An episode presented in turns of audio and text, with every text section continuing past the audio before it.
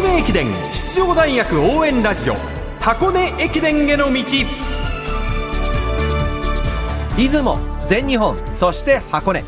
学生三大駅伝すべてを実況中継する文化放送ではこの箱根駅伝への道でクライマックスの箱根駅伝に向けて奮闘するチームを応援紹介してまいります。文化放送斉藤和美です。ナビゲーターもちろんこの方。こんばんは。柏原隆二です。よろしくお願いします。よろしくお願いします。今週は1999年箱根駅伝第75回大会紫紺対決の主役駒沢藤田敦さんと順天堂三代直樹さんによるスペシャル対談です。昨日は4区で藤田さんが区間新記録の走りで駒澤が順天堂を抜いてトップに踊り出た時の話でしたがはい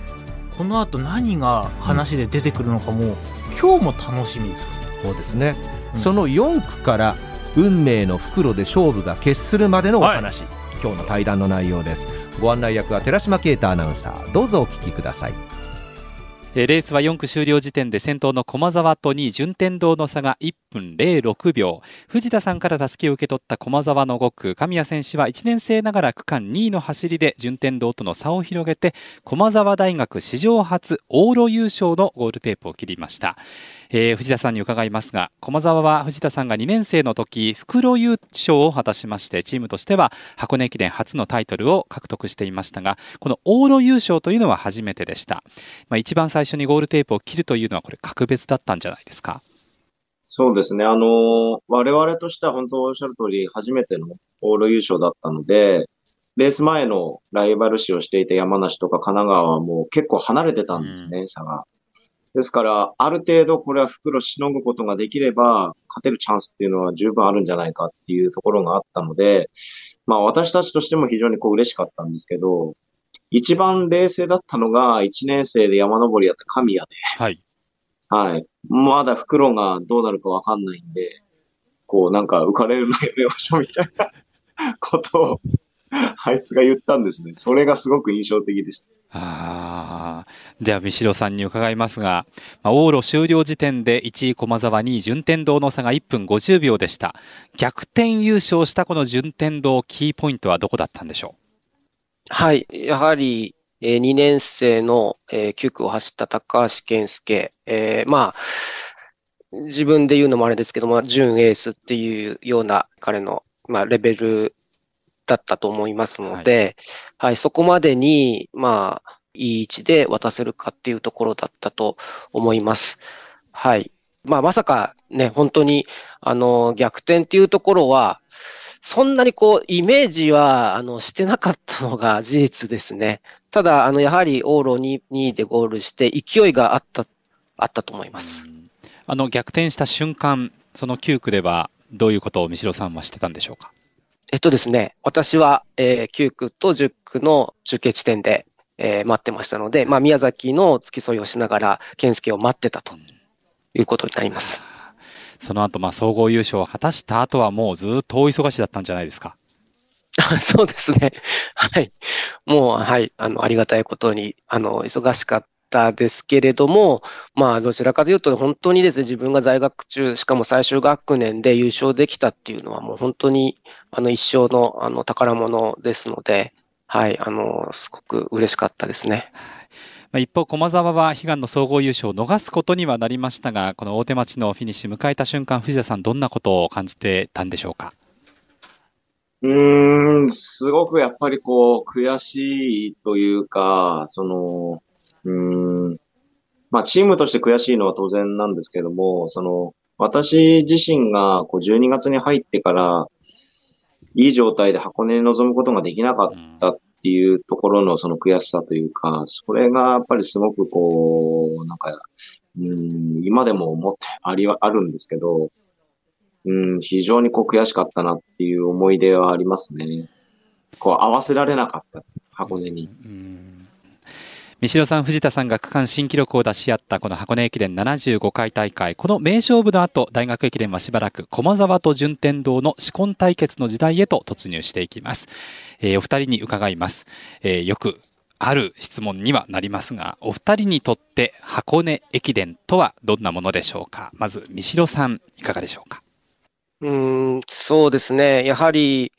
まあ自分もですね、箱根を走りたいっていう気持ちを持って、関東の大学に進んでということなんですけれども、うん、やはり今の学生たちにも、あの、まあ、いろんなこう人生の中でそのバックグラウンド違うものを歩んできている中で、その箱根駅伝を目指したいと。はい。まあ、そういった、あの、共通のきっかけがあって、今トレーニングに励んでいるかと思います。で、まあ、それぞれですね、そういったきっかけって、あの、違うと思うんですけれども、自分はこう走るんだと、え、箱根を目指すんだっていう思いっていうのは、あの、とても大切なものなので、そういったものを、あの、しっかり、え、自分の目標である箱根駅伝にぶつけるっていう、とてもすごく意義深い、まあそういった経験に、え、してもらいたいし、自分も、あの、まさに今、指導者としてやっていますけれども、まああの経験っていうのが一つすごく今の私の土台になっている、まあ、そういったものだと思っています。今は母校駒沢の監督を務めていらっしゃる藤田さんはいかがでしょうか？うん、そうですね。あの、まあ、あの、三代くんなんかは、まあ、高校時代から、まあ、国体で優勝したりっていうところで全国的な活躍をしている選手でしたけれども、私の場合は、まあ、高校時代は本当に無名で、全然こう全国の舞台でも活躍できていたような選手ではないんですけども、まあそういった人間が、まああの大学に進んで箱根駅伝っていうものを経験させてもらった中で、その見る世界というか、そういうものをこう変えてもらった存在っていうのが、まあ箱根かなっていうふうに思うんですね。あの、とてもじゃないですけど、高校時代の自分からは想像もできなかったような世界を、えー、大学4年間の箱根駅伝で見せてもらったので、まあ今度は、あの、指導者になって、まあ私自身の、まあ、強みとして、あの、ずっとこう、えー、陸上のエリートで来たわけではないので、弱いところからこう強くなるまでの過程というか、そういったものも自分自身で経験してきてますし、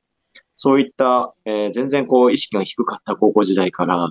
えー、大学に入って見る世界が変わって意識が高くなっていったっていうところがあるように、どんな、えー、人間にも可能性っていうのがあって、そういった子たちをこう、生かしてあげられる。そんな指導者になりたいなっていうふうに私は思ってるので、だそこが私たち駒沢で言えば、箱根であり、えー、その箱根の先の世界でありっていうところにつながってくるので、だそういったところをまだこう見ることができない選手たちにも見せてあげられるような、えー、指導者になりたいなと思ってるので、まあそういった意味で、こう私自身がこう経験してきた部分っていうのを、こう還元をこれからしていきたいなと思っています。1999年箱根駅伝第75回大会紫紺対決の主役藤田敦さん西野直樹さんの対談パート4でした。もう火曜日から金曜日までたくさんいろんな話を聞かせていただきました。まあもうこれで、はい、我々はだいぶ知れたかなと思いますねお二方柏原さんがお聞きになってもそう思いますか？はい、うん、思います、うん、これなんかどうやら台本にはですね尺が足りてない部分がまだあると。はい。実はこの対談エピローグがあります。えー、柏原さんの感想はそのエピローグの後に伺いたいと思います。藤田さん三代さんによる対談のエピローグはあさって日曜日までに配信します箱根駅伝への道特別企画でした。